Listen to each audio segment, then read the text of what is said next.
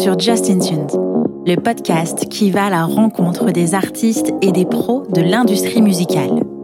Ici, on parle de musique, de carrière, de galère, de créativité, de talent et de passion. Je suis Justine, fondatrice du podcast et chef de projet pour les entreprises culturelles et projets créatifs. Chaque semaine, je me mets au défi de pouvoir vous partager un max d'infos et d'inspiration pour propulser vos projets. Je vous laisse et je vous souhaite une bonne écoute. Hello Jeanne-Sophie. Salut. Merci beaucoup d'avoir accepté mon invitation à venir parler de toi aujourd'hui dans le podcast. Je suis très heureuse de te recevoir. Et pour commencer, est-ce que tu peux te présenter, s'il te plaît? Euh, Je suis donc euh, Jeanne-Sophie Fort, j'ai 32 ans. Euh, j'habite à Toulouse, mhm. euh, mais je suis pas tout. Enfin, si maintenant on peut dire que je suis toulousaine, ça fait bientôt dix ans que je suis plus là. Mais euh, j'ai grandi à Lyon et, et, ensuite j'ai fait mes études entre Avignon et l'Angleterre. D'accord. et ensuite j'ai travaillé brièvement à Bordeaux jusqu'à ce que j'ai l'opportunité de rejoindre les siestes électroniques à Toulouse. Mhm. En tant que service civique à l'époque, donc ça date c'était en 2012. Et, euh, et puis ensuite, j'ai été embauchée par euh, euh, un groupement d'employeurs, ce qui fait que j'ai travaillé euh, auprès de plusieurs structures mhm. et notamment euh, un centre d'art euh, qui est aussi basé à Toulouse, un centre d'art contemporain qui s'appelle le BBB. Et, et, et puis par ailleurs, j'ai eu quelques missions à droite à gauche faire de l'art contemporain. En fait, je suis intéressée autant par la musique que par l'art contemporain.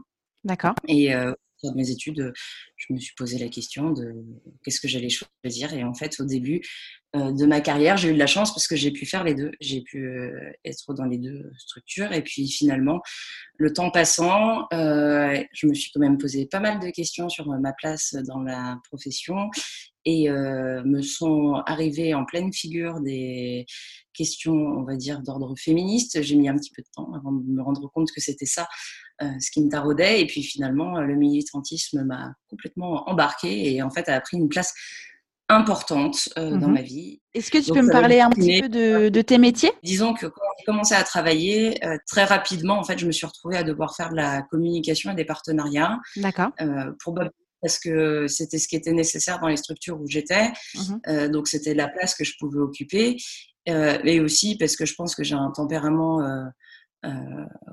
qui est plutôt euh, adapté euh, à ce type de métier-là. Euh, mais quand j'y réfléchis bien, la communication, c'est pas, enfin, la communication telle qu'elle m'a été enseignée et telle qu'elle est imaginée dans les écoles de marketing, etc. C'est c'est un truc que j'aime pas. Et, et, donc encore une fois, en fait, je fais mon métier en ayant conscience de tout ce qu'elle peut, tout ce que ce métier peut avoir de, de, inintéressant. Euh, et donc, j'essaye de le faire de manière à ce que ça me ressemble quand même un peu. Mhm. Euh, donc, avec ma, ma, on va dire, à, travers ma, ma, propre subjectivité et qui est aussi alignée aux projets que je porte et euh, qui, eux, sont des projets en fait sur lesquels je suis idéologiquement hyper raccord. Mhm. Donc en fait, j'ai un bon point de départ. C'est que en fait, ce sur quoi il faut euh, que je m'exprime et ou que j'exprime des choses euh, sont des choses sur lesquelles en fait je suis euh, quand même assez intimement liée. Et donc ça me permet à partir de là de me dire mais comment est-ce que j'ai envie d'en parler, mmh par quel vecteur, etc. Et donc en fait, je me suis retrouvée à faire de la communication et des partenariats. Pour les siestes pour les siestes, mais mmh aussi pour le centre d'art. Et puis, mmh pour, euh, et puis en fait, euh, bah, j'ai essayé de développer aussi d'autres compétences qui sont liées au, mécénat, au fait de se faire un, réseau, euh, de, de m'implanter en fait sur un territoire aussi, euh, donc de rencontrer aussi des acteurs et des actrices de, de l'économie du territoire qui sont pas forcément liés à la manifestation, mais qui font que la manifestation est où les, différents métiers que j'exerce sont raccordés à d'autres euh, secteurs d'activité. Mmh euh, et donc, euh, donc voilà, je me suis retrouvée à faire ça. Donc j'ai développé des, des, outils et des compétences, sachant qu'en plus sur les deux postes que j'ai occupés au début, c'était des créations de postes. Donc en fait, j'ai eu beaucoup de choses à imaginer et à organiser. Très rapidement, en fait, euh, les gens ont commencé à me faire confiance, ce qui m'étonnait beaucoup parce que j'avais énormément le syndrome de l'imposteur. Mhm. Euh, et euh, mais je me suis retrouvée à, à enseigner et donc j'ai commencé par enseigner et être intervenante sur des formations autour du, du, mécénat, des partenariats, de la com, ce genre de mmh choses. Et en fait, mon cœur de métier, c'était fou parce qu'en fait, j'ai commencé, j'avais même pas trois ans d'expérience Donc, je me dis, c'est quand même. Euh, enfin, j'ai pas non plus un recul euh, de dingue sur ce que je suis en train de faire. J'ai encore vachement l'impression d'expérimenter des choses et mmh avoir hyper confiance dans, justement toutes ces expérimentations. Puis je me suis cassé la gueule plusieurs fois. Hein. Donc, euh, mais c'est justement ça en fait qui intéressait. Bien sûr. Mes, mes, étudiants et étudiantes et stagiaires, etc. C'est de, voir aussi en fait comment on rebondit une fois qu'on s'est cassé la gueule. Mmh et donc, euh, donc voilà. Et puis, euh, en fait, l'enseignement, ça m'a bien plu. Enfin, j'aime bien. Euh, déjà, j'ai, enfin, comment dire, j'ai pas été hyper scolaire jusqu'à mon arrivée en master. Mmh en master, ça a changé parce que je me suis spécialisée, donc du coup, je me suis très investie dans ce que je faisais. Mais avant ça, en fait, j'étais pas, enfin, j'ai un problème avec l'autorité et, et, donc une vision de l'enseignement qui faisait que ça passait pas. J'étais toujours en fait, j'ai toujours été dans les clous, euh, mais mm. jamais euh, l'élève qu'on disait brillante, docile, etc. Pas du tout. Euh, j'ai eu mon bac au rattrapage. Euh, J'avais pas envie d'y aller. Enfin voilà. Donc en fait, un gros problème avec l'autorité. Et, et, en même temps, bah, au moment où je me suis retrouvée du côté des enseignants, donc du côté en fait de, de la formatrice, bah en fait j'ai bien aimé. Euh, j'ai bien aimé parce qu'en fait, euh, je, je l'appréhende plus comme un moment de, de, de, réflexion commune. En fait, moi, je viens avec mes outils, mon expérience euh, professionnelle, euh, trois trucs dont j'ai observé que ça, ça, avait des effets, euh, etc. Et puis, et puis ensuite,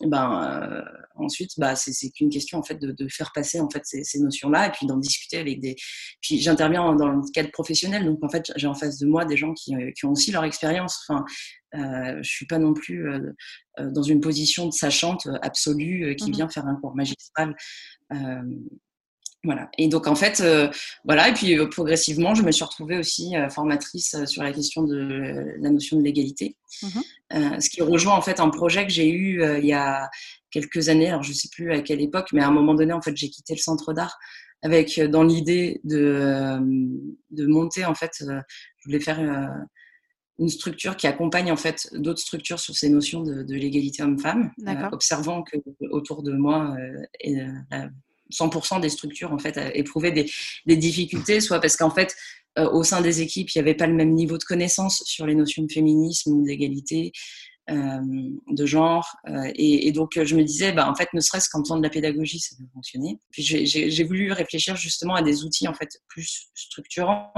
Et en fait, euh, ça, dans mon idée, en fait, ça ressemblait à une espèce de mélange de centre de formation et de cabinet de consulting, mais vraiment spécialisé là-dessus. D'accord. Et, euh, et, en fait, je voulais me former aussi au genre, et donc reprendre des cours à, à l'université. Et puis finalement, en fait, euh, pour maintenir mon niveau de vie, il fallait à la fois que je continue un peu à travailler, à la fois que je sois étudiante, à la fois que je sois Pôle emploi pour, pour avoir mon complément de salaire, à la fois. Mmh. Et en fait, il a fallu que je j'opère des choix et donc je me suis dit, bah, je vais me former toute seule. Euh, je vais m'approcher des réseaux militants, euh, je vais lire énormément, euh, me documenter, etc. Et donc gagner en autonomie là-dessus, puisqu'en plus en regardant le, comment dire le, le, le contenu euh, des, des, cours à l'université, je me suis dit qu'en fait euh, j'avais suffisamment déjà été à l'université pour savoir en fait, comment ça fonctionne. Mmh Et donc, en fait, il suffit que je vois la bibliographie euh, et que euh, je m'intéresse un peu au sujet sérieusement et, euh, et je pourrais réussir à m'en sortir. Alors après, évidemment, c'est pas comme passer un diplôme, écrire un mémoire, etc. Mais voilà. Donc, euh, je me retrouve euh, donc à, à vouloir monter ce projet-là. Puis en fait, je me dis, monter une structure surtout toute seule, euh, ça m'intéressait pas du tout. Donc j'ai un peu mis le truc de côté.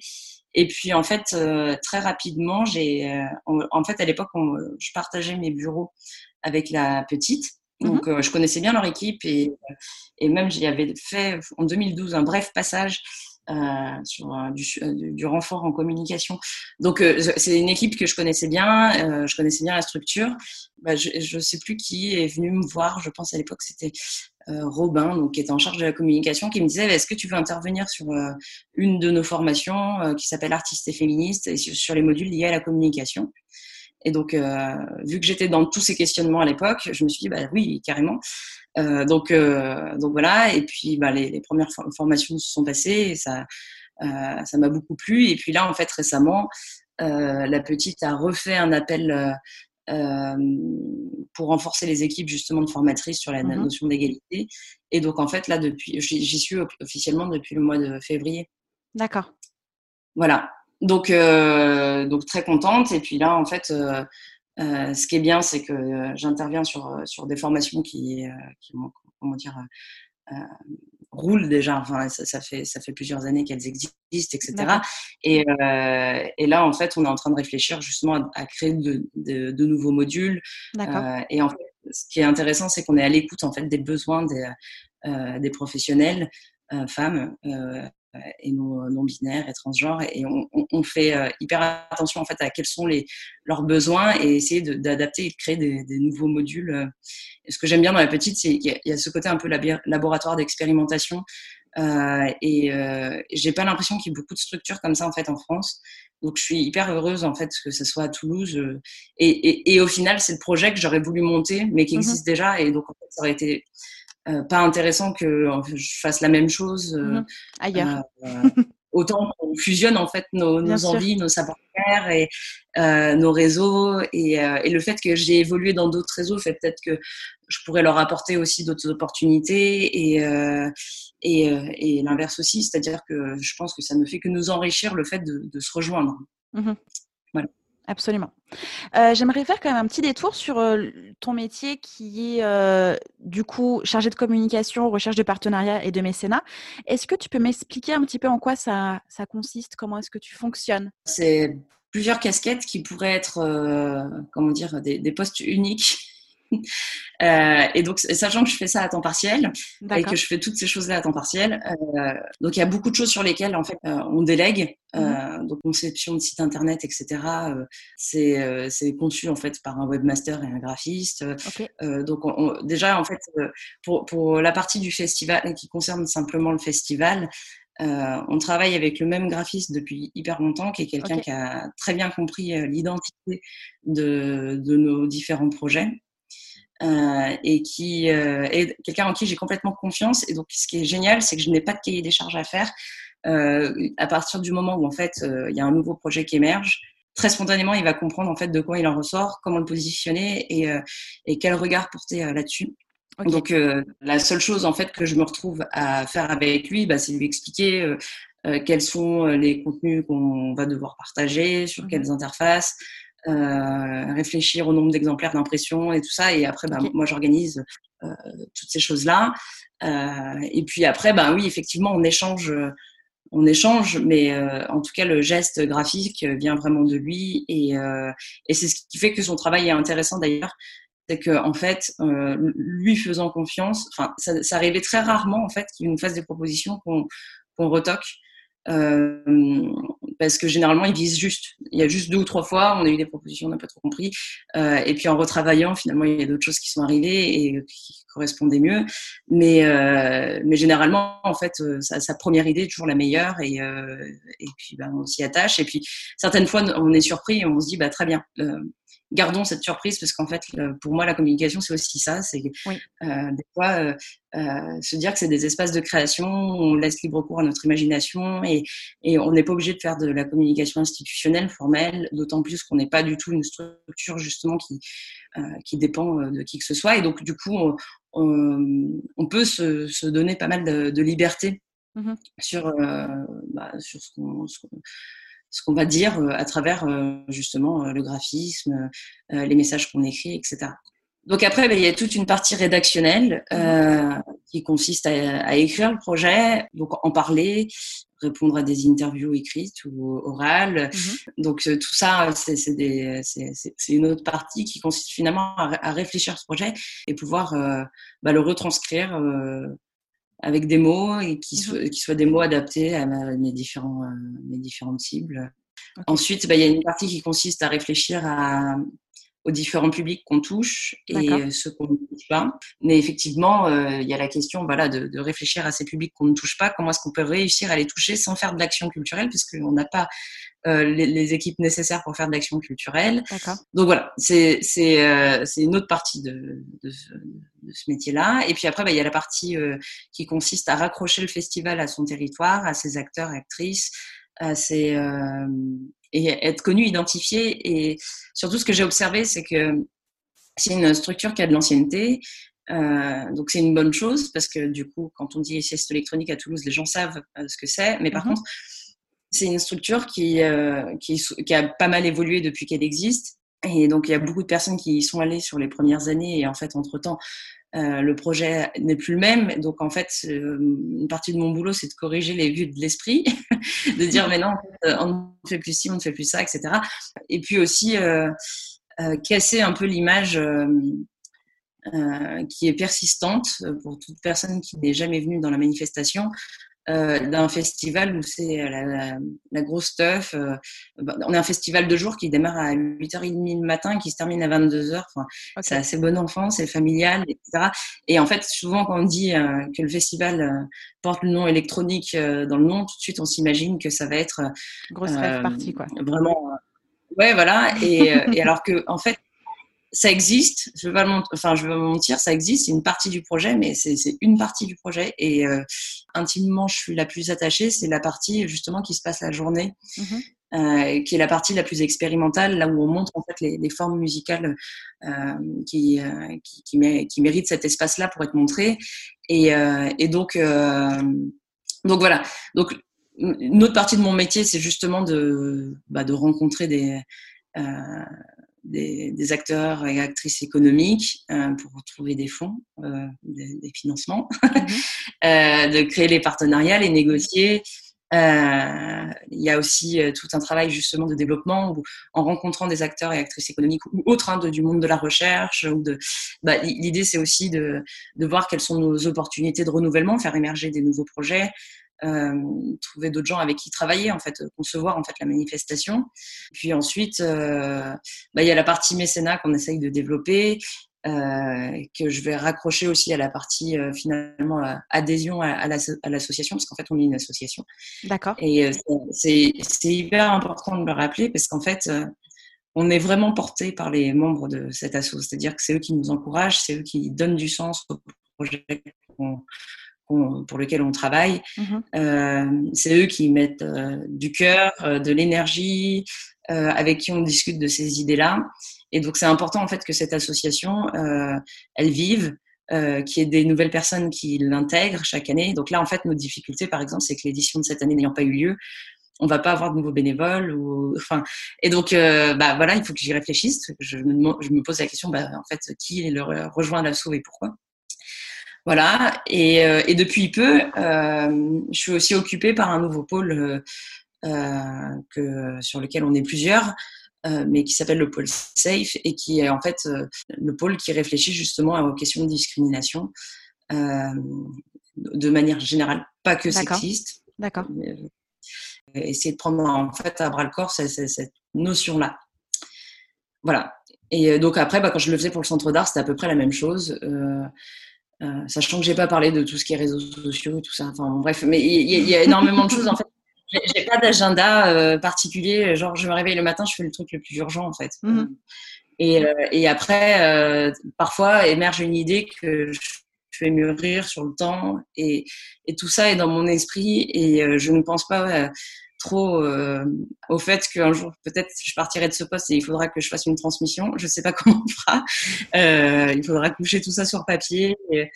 Voilà, mais en fait, voilà, c'est quoi? Ça fait 9 ans que je suis là et donc du coup, en 9 ans, il y a aussi des habitudes qui se mettent en place et, et je sais très bien que hop, on est en avril, ça veut dire ça. Hop, on est en mai, ça veut dire ça. Mmh, et mmh. puis euh, donc c'est aussi des choses que je fais assez spontanément c'est aussi le fait que je travaille sur une, pour une structure qui a, qui a des échéances longues euh, enfin c'est une année sur l'autre. Donc en fait, il euh, n'y a jamais rien qui presse. Enfin et puis le plus tôt j'arrive à, à, boucler un truc, le mieux c'est. Ce qui fait que chaque année mon objectif c'est d'arriver au mois de mai, le festival est en, juin, en ayant tout réglé mhm. et euh, me dire bah, tout est parti à l'impression, c'est bon, on a réservé les panneaux, c'est bon. Et, et, donc là maintenant, euh, sauf quoi que monumental, j'ai toute ma disponibilité pour justement faire face à l'imprévu. Ok. Donc donc voilà, voilà comment je suis organisée. Tout est dans mon crâne, mais, mais au final, c'est dans mon crâne parce que ça fait un certain nombre d'années. oui.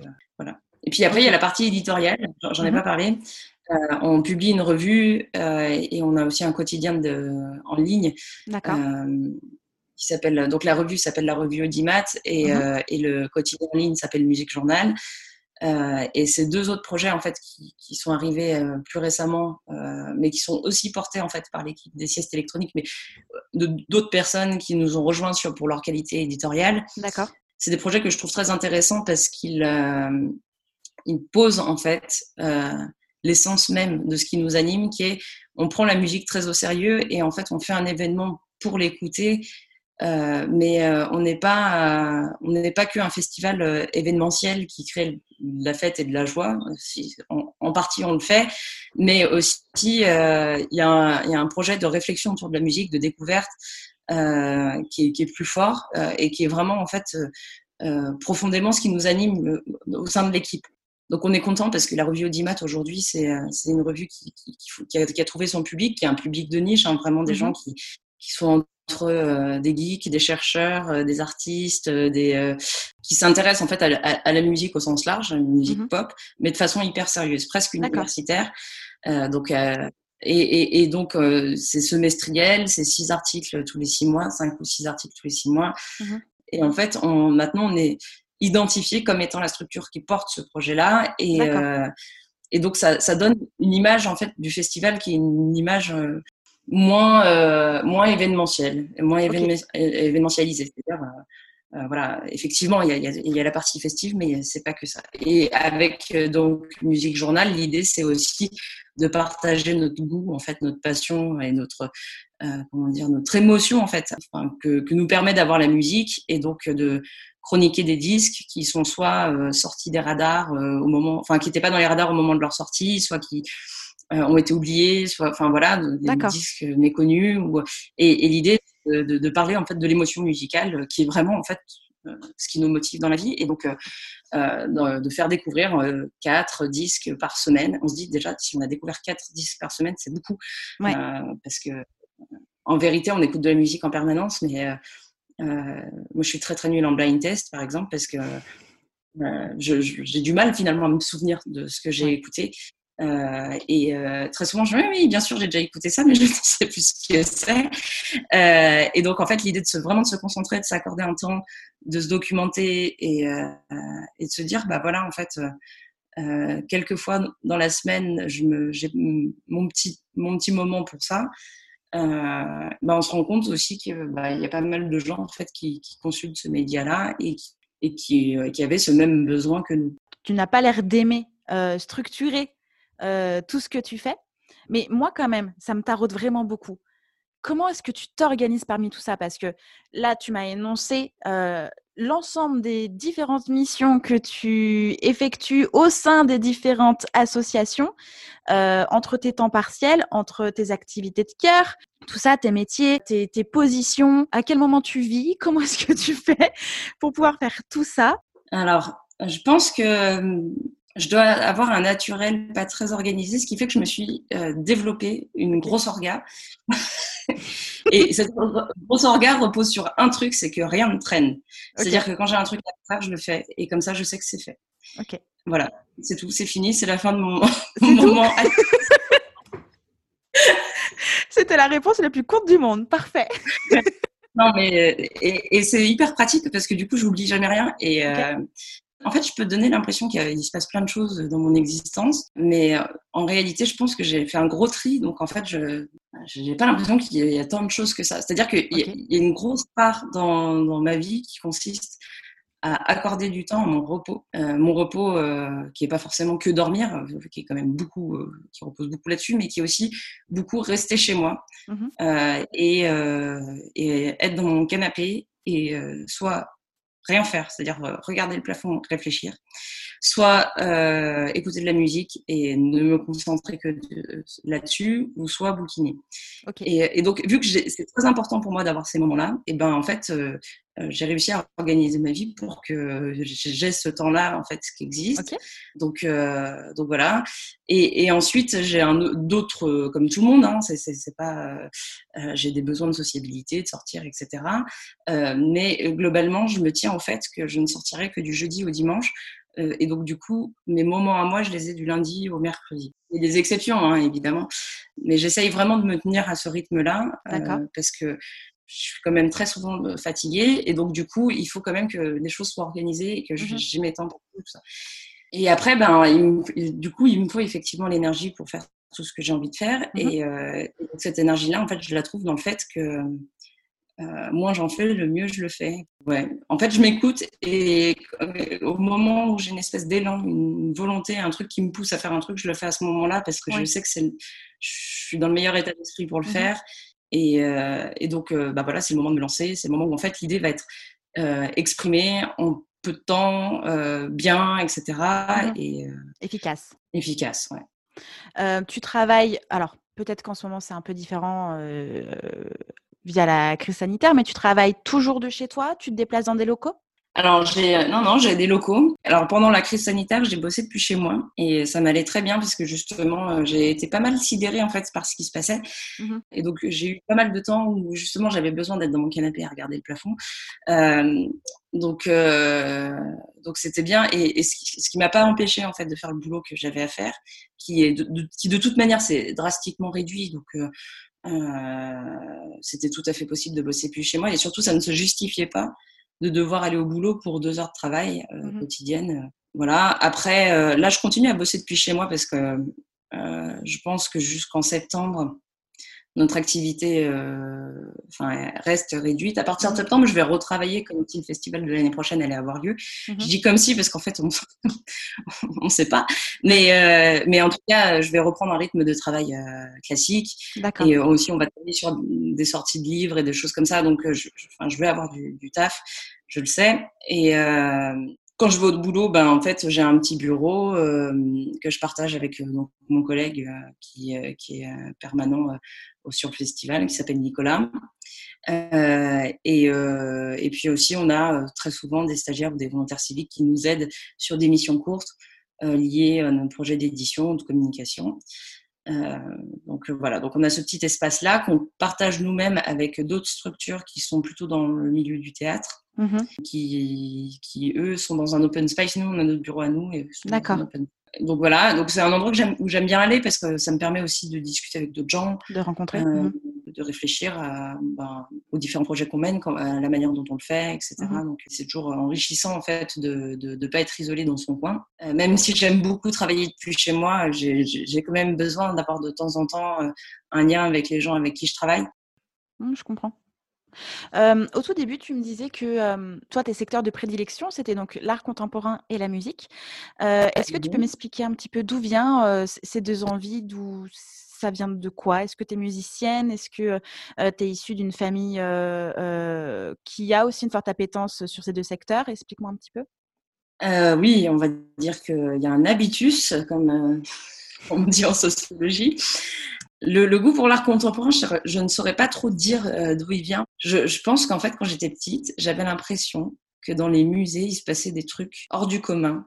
Mhm. Euh, et, j'avais envie de comprendre euh, ce que c'était que ce hors du commun. Et, et j'avais envie d'apprivoiser un peu le côté conceptuel que je trouvais euh, très classe. Euh, je trouvais toujours que c'était des, lieux très élégants et, euh, et donc en fait ça m'échappait complètement et en même temps le fait que ça m'échappe me donnait envie d'y aller. J'avais une espèce de truc qui m'aspirait dans ces, ces, ces espaces-là. Mmh et d'ailleurs, c'est assez drôle parce que c'est une idée qui, qui, qui, a persisté longtemps, même si euh, en faisant des études et surtout de la sociologie, je me rendais compte que c'était complètement construit. Ça, au fond de moi, ce, ce, ce, ce, truc continue. Et en fait, je me souviens que euh, au moment où j'ai commencé à travailler dans ces milieux-là, je me suis dit, mais en fait, je me suis fait mais une idée de, de enfin, les gens sont normaux. j'avais été pas mal surprise. Euh, et, euh, euh, je me suis dit c'est pas des, des, grands intellectuels. Puis je pense que comment dire, la représentation qu'on s'en fait à travers les films, les livres et tout ça, je, je, m'en étais fait une idée très impressionnante. Et en, réalité, pas du tout. Enfin, j'ai rencontré des gens qui avaient absolument les mêmes problématiques que toutes les autres personnes, si ce n'est que effectivement, il peut y avoir euh, des personnes justement qui adoptent des postures. Et en fait, je me suis rendu compte que très vite, c'était des choses qui me saoulaient. Mhm. Euh, et donc, euh, par exemple, je me suis dit, jamais j'irai à Paris parce que c'est le meilleur moyen de tomber dans le vice de la posture. Et sans doute que je serais trop faible et que du coup, ben, moi-même, j'aurais une posture. donc, donc j'ai voulu éviter ce genre de choses. Voilà pour l'art contemporain. Et après, j'ai commencé à effectivement m'y intéresser, donc acheter des livres sur l'histoire, de l'art, etc. Et ça m'a vachement intéressée. Et en fait, en, quand j'ai fait mes études en Angleterre, euh, j'avais j'avais coché des cases. Euh, on peut euh, choisir un peu les matières qu'on veut. Et, j'avais j'avais mis justement les, les cases autour de l'histoire de l'art et, et je sais plus ce qu'il y avait analyse analyse critique ou un truc comme ça. Mm-hmm. et, et, donc j'avais coché ces, ces choses-là et en sachant pas trop dans quoi je m'embarquais. Et en fait, j'étais très contente parce qu'en histoire de l'art, on faisait vraiment euh, de l'histoire de l'art euh, jusqu'à la fin du 19e. Donc ça m'a aussi donné des bases de, euh, que je n'avais pas en fait avant. Et, et, ensuite, ben, en, en, analyse critique, il y avait une espèce de mélange entre la littérature contemporaine et des œuvres contemporaines. Et en fait, on faisait des, des regards croisés entre les deux et on essayait de, de, développer en fait une analyse à travers ça. Et là, du je suis rentrée dans un truc ultra conceptuel euh, et je me suis rendu compte que ça, ça, demandait énormément de boulot et en même temps, il y avait tout un travail en fait, euh, euh, comment dire, de, mise en perspective qui était très intéressant et je me suis rendu compte qu'en fait, c'était sans limite, c'est-à-dire que ce, truc de regard croisé, on peut le faire avec aussi euh, des sujets d'actualité, etc. Enfin, bref. Donc ça, en fait, ça m'a vachement intéressée et je mhm. me suis dit que j'allais continuer là-dedans. Et, euh, et, après, je me suis rendu compte que le, le, support en art contemporain qui me touchait beaucoup, c'était la photographie. D'accord. Euh, et donc, et donc là, j'avais de la chance parce que j'avais une copine en, en en terminale euh, qui, dont les parents avaient une galerie de photos et qui m'a beaucoup parlé en fait de, de photos et, euh, et ça m'a permis en fait d'accéder à plein de, euh, de connaissances en fait liées à ça. Et en fait, au fur et à mesure, le hasard a fait que j'ai rencontré plein de gens qui étaient spécialisés dans la photo. Et, euh, et donc, euh, donc voilà, ça, ça c'est c'est beaucoup à travers les rencontres que, que ensuite, bah, j'ai continué à, à m'y intéresser. Et après, la musique, bah oui, dans ma famille, beaucoup de gens font de la musique. Moi, j'en fais pas. Euh, ça a été une grosse frustration. Ok. je pense que c'est lié au fait que quand, euh, quand j'étais gamine, euh, je m'intéressais à un million de trucs et j'avais envie d'expérimenter un million de trucs. Et euh, j'étais dans une famille de gens donc qui, qui faisaient de la musique de mhm. façon sérieuse. Et, et, donc en fait très vite, on m'a renvoyé le fait que si je faisais pas du solfège et si je faisais pas les choses correctement, en fait, je n'y arriverais pas. Ok. Et, et, et et c'était vrai, c'est-à-dire que je n'aurais pas, enfin, je n'avais pas envie de faire du solfège. Moi, mmh. ce que j'avais envie, c'est de prendre un instrument et de savoir tout de suite en jouer. Euh, toute l'étape d'apprentissage et de théorie euh, m'emmerdait. Et en fait, euh, en même temps, j'étais très intéressée par tous les instruments de musique. Mmh euh, J'avais de la chance d'en avoir du coup beaucoup euh, à la maison. D'accord. Donc, je pouvais jouer avec quand les propriétaires de ces différents instruments n'étaient pas là. je me mettais dessus et puis je, je, donc il y avait un piano, une batterie, différents, différentes percussions et des choses comme ça. Et donc, en fait, je jouais avec ces trucs-là euh, vraiment au moment où j'étais sûre qu'il n'y avait personne pour m'entendre. Mmh et euh, en fait, ça me plaisait bien d'entendre ces sons et tout. Et, et euh, mais bon, c'est clair qu'il n'y avait pas de. Comment dire J'avais aucune volonté d'apprendre en fait de façon académique ce que c'était mmh que la musique. Ça m'est arrivé plus tard, mais plus pour des raisons, on va dire, euh, de quête de légitimité. Je me suis dit, tiens, s'il faut que je, me, enfin, que je me professionnalise dans le secteur de la musique, il faut quand même que je sache de quoi je parle. Et donc, du coup, ça serait bien que je sache euh, deux ou trois bases du solfège. Okay. Euh, et euh, pour pouvoir, en fait, parler de musique. Mmh Et, mais c'est une approche très technique qu'aujourd'hui, en fait, euh, je ne trouve pas intéressante parce mmh qu'en fait, elle n'est pas du tout universelle. C'est-à-dire que euh, ce qui est intéressant dans la, dans la musique, c'est pas justement la technique. C'est la magie de se dire qu'à un moment donné, euh, enfin, finalement, c'est presque hyper intéressant de se dire qu'on est séduit par un son sans savoir quel est l'instrument qui se cache derrière ce son-là. Mmh. Et, euh, c'est la transmission de l'émotion et non pas la transmission d'une partition, quoi. Ouais, voilà, exactement. Ou de l'image mentale, c'est, c'est, euh, que, que, peut provoquer la musique. Ou, euh, donc c'est une image mentale qui peut être une émotion, mais qui peut être aussi un paysage très clair hein, qui nous mmh vient dans l'esprit, etc. Et en fait, je trouve ces choses-là beaucoup plus intéressantes. Et, et aussi, ben, euh, la qualité d'une note, euh, être capable de reconnaître que l'enregistrement est très bien fait, etc., sans pour autant euh, savoir comment ça se passe précisément dans un studio d'enregistrement quand mmh un enregistrement est bien fait.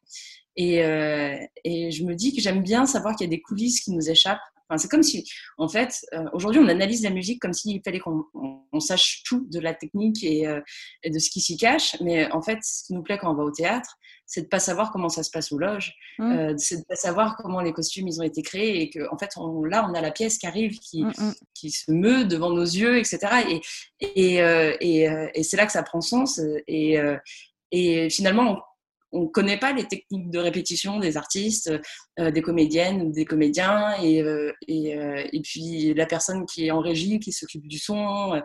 On, on, prend ça comme un tout, et, et c'est le fait de vivre ça comme un tout, et ensuite que ça génère en nous des réflexions, des émotions, etc.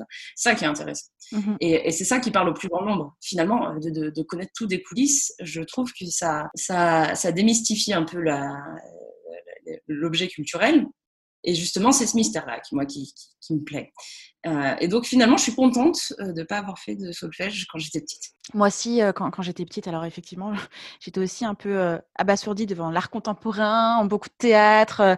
j'étais déjà un peu dans ce mood-là et, et j'avais absolument, alors je chantais et je voulais absolument bah, apprendre à, à, jouer un instrument de musique. Donc, bonne petite élève, ma maman m'a mis euh, au solfège. Euh, j'ai subi, vraiment subi euh, une année de solfège. C'est-à-dire que je, ça m'intéressait pas d'apprendre à lire les notes. Alors en fait, je mettais les notes sous les partitions, je les écrivais parce que moi j'ai une mémoire du coup auditive, mais je, je, du coup, j'apprenais les, les partitions par cœur à l'oreille. Du coup, je trichais en fait quand je me faisais interroger parce que à l'oreille, je faisais mon truc. Et puis donc, je choisis euh, un instrument à la fin de la première année. C'était il y avait une espèce de, de certification à passer de est-ce que euh, tu as bien compris ce que tu as appris cette année? Mais vu que moi, c'est pas histoire que j'avais pas compris, c'est qu'en fait, j'avais déjà tout intégré dans ma tête. Donc le jour où il a fallu que je récite mes notes, et eh ben j'ai réussi à faire ré, sol, sol, je sais pas trop quoi parce que j'avais juste mémorisé de façon auditive ce, dont il était question et non pas euh, la partition en elle-même.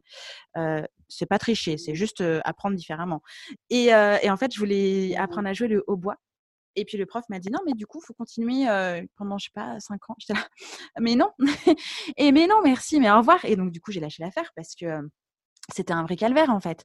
C'était non pas que c'était pas euh, intéressant, mais c'était juste pas pour moi, c'était trop scolaire, c'était trop théorique, et, je voulais juste faire de la musique, et je voulais juste souffler dans un hautbois, en fait, et, prendre du plaisir à le faire. Et toute cette partie solfège, alors je ne suis pas en train de dénigrer ça du tout, euh, mais pour moi qui voulais simplement jouer d'un instrument, euh, c'était juste... c'était trop, quoi. Non, mais oui, et je pense qu'effectivement, c'est absolument nécessaire parce que je peux être hyper émue par la dextérité d'une pianiste ou d'un pianiste euh, et, et, d'un niveau d'expertise qui est incroyable. Euh, mmh. Et euh, je pense que pour arriver à ce niveau-là, il faut justement mmh. donner, enfin avoir travaillé son instrument pendant très longtemps, etc. Mais il n'y a pas que ça en fait. Il n'y a vraiment pas que ça.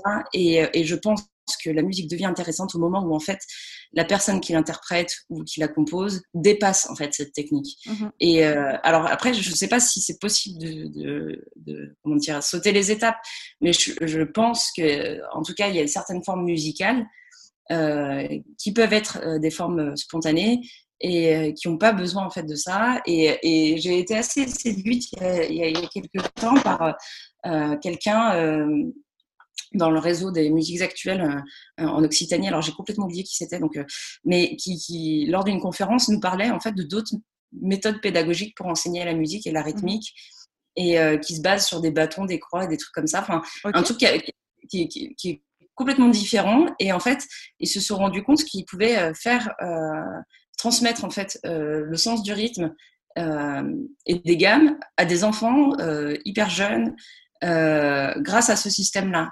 D'accord. Et donc, en fait, c'est marrant parce qu'on considère que le solfège tel qu'il existe aujourd'hui, c'est comme si c'était la norme et qu'elle était indépassable, alors que très certainement, en fait, il y a d'autres moyens d'enseigner la mmh musique. Euh, à expérimenter et euh, qui soit pas en fait cette norme qui est complètement quelque chose de construit aussi. Et euh, peut-être qu'elle a son excellence, etc. Mais pourquoi en fait placer les notes comme ça et, euh, et pourquoi ça a du sens et pourquoi c'est euh, en quoi c'est universel et enfin c'est parce qu'en fait il y a plein de personnes euh, qui du coup ne font pas de musique parce que c'est cette méthode là en fait qui mmh. leur pose problème.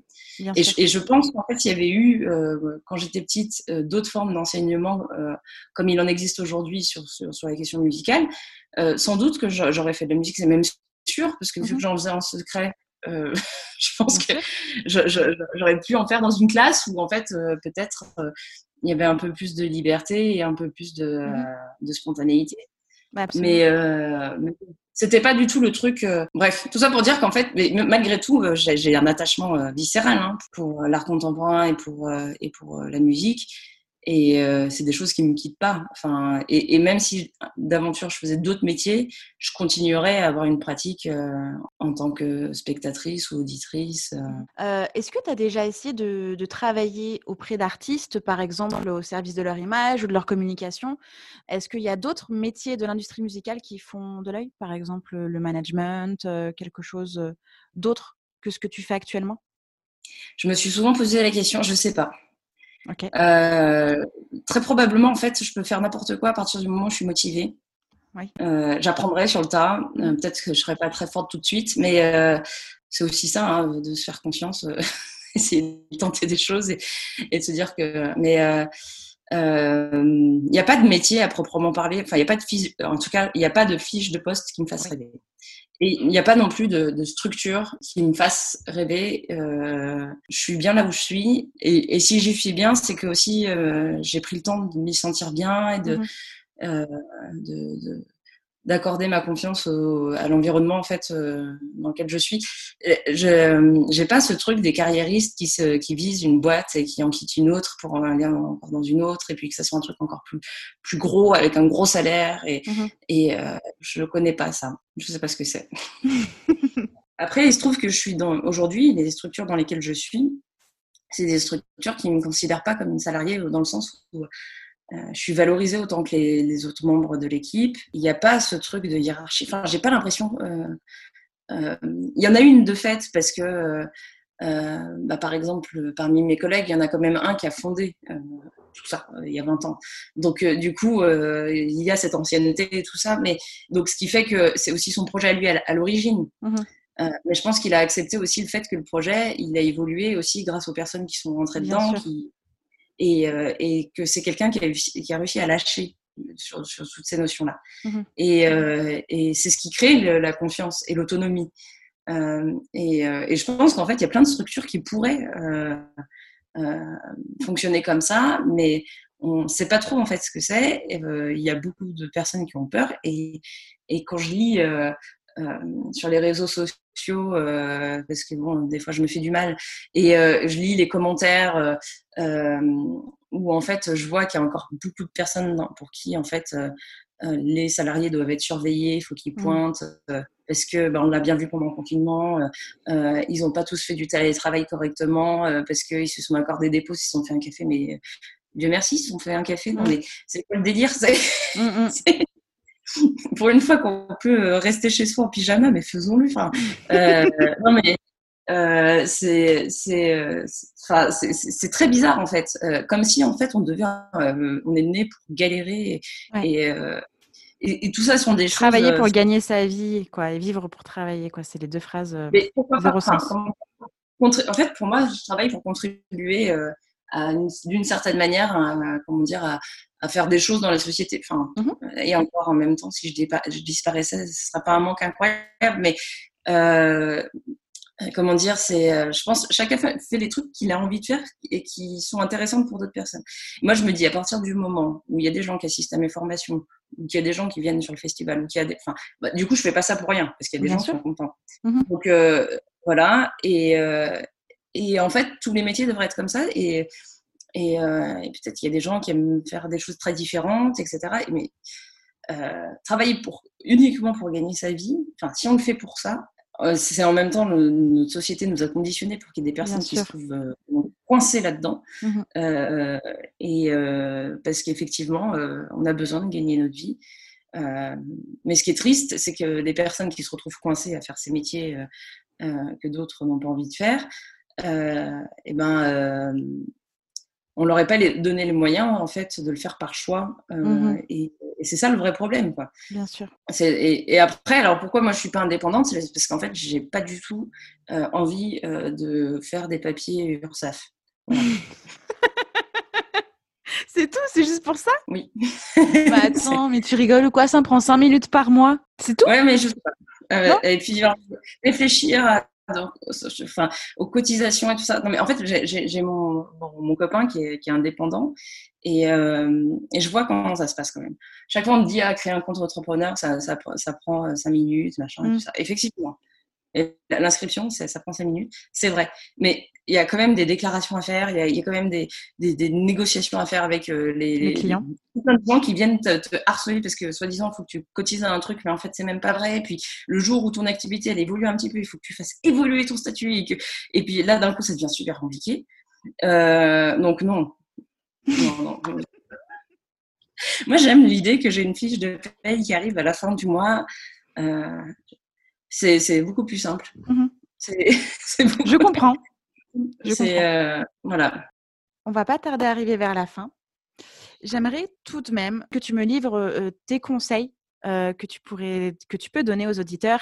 Si c'est si c'est un artiste ou une artiste, c'est un peu compliqué parce que moi-même je ne suis pas artiste, donc je n'ai pas trop de conseils si ce n'est mets-toi en réseau, rencontre des gens. Ouais, il faut, en fait il faut en fait c'est hyper important de s'entourer des bonnes personnes. Mmh il faut justement essayer de cibler les personnes avec qui on se sent bien, en fait, je pense que plein de personnes ont des compétences sur des domaines très différents mhm. et qu'en fait, le, bon truc, c'est de savoir qui est bon en quoi et donc à quel moment, en fait, on peut solliciter quelqu'un pour un truc précis. Mhm. Et, euh, et donc, euh, donc, voilà, en fait, et à partir du moment où en fait, on est bien entouré, on peut monter plein de projets parce que euh, ça, ça, va être bien fait vu qu'on connaît les bonnes personnes qui vont savoir bien sûr. le truc. Il faut tenter, puis on verra. Enfin, parfois, ça, ça, ça marche. Hein.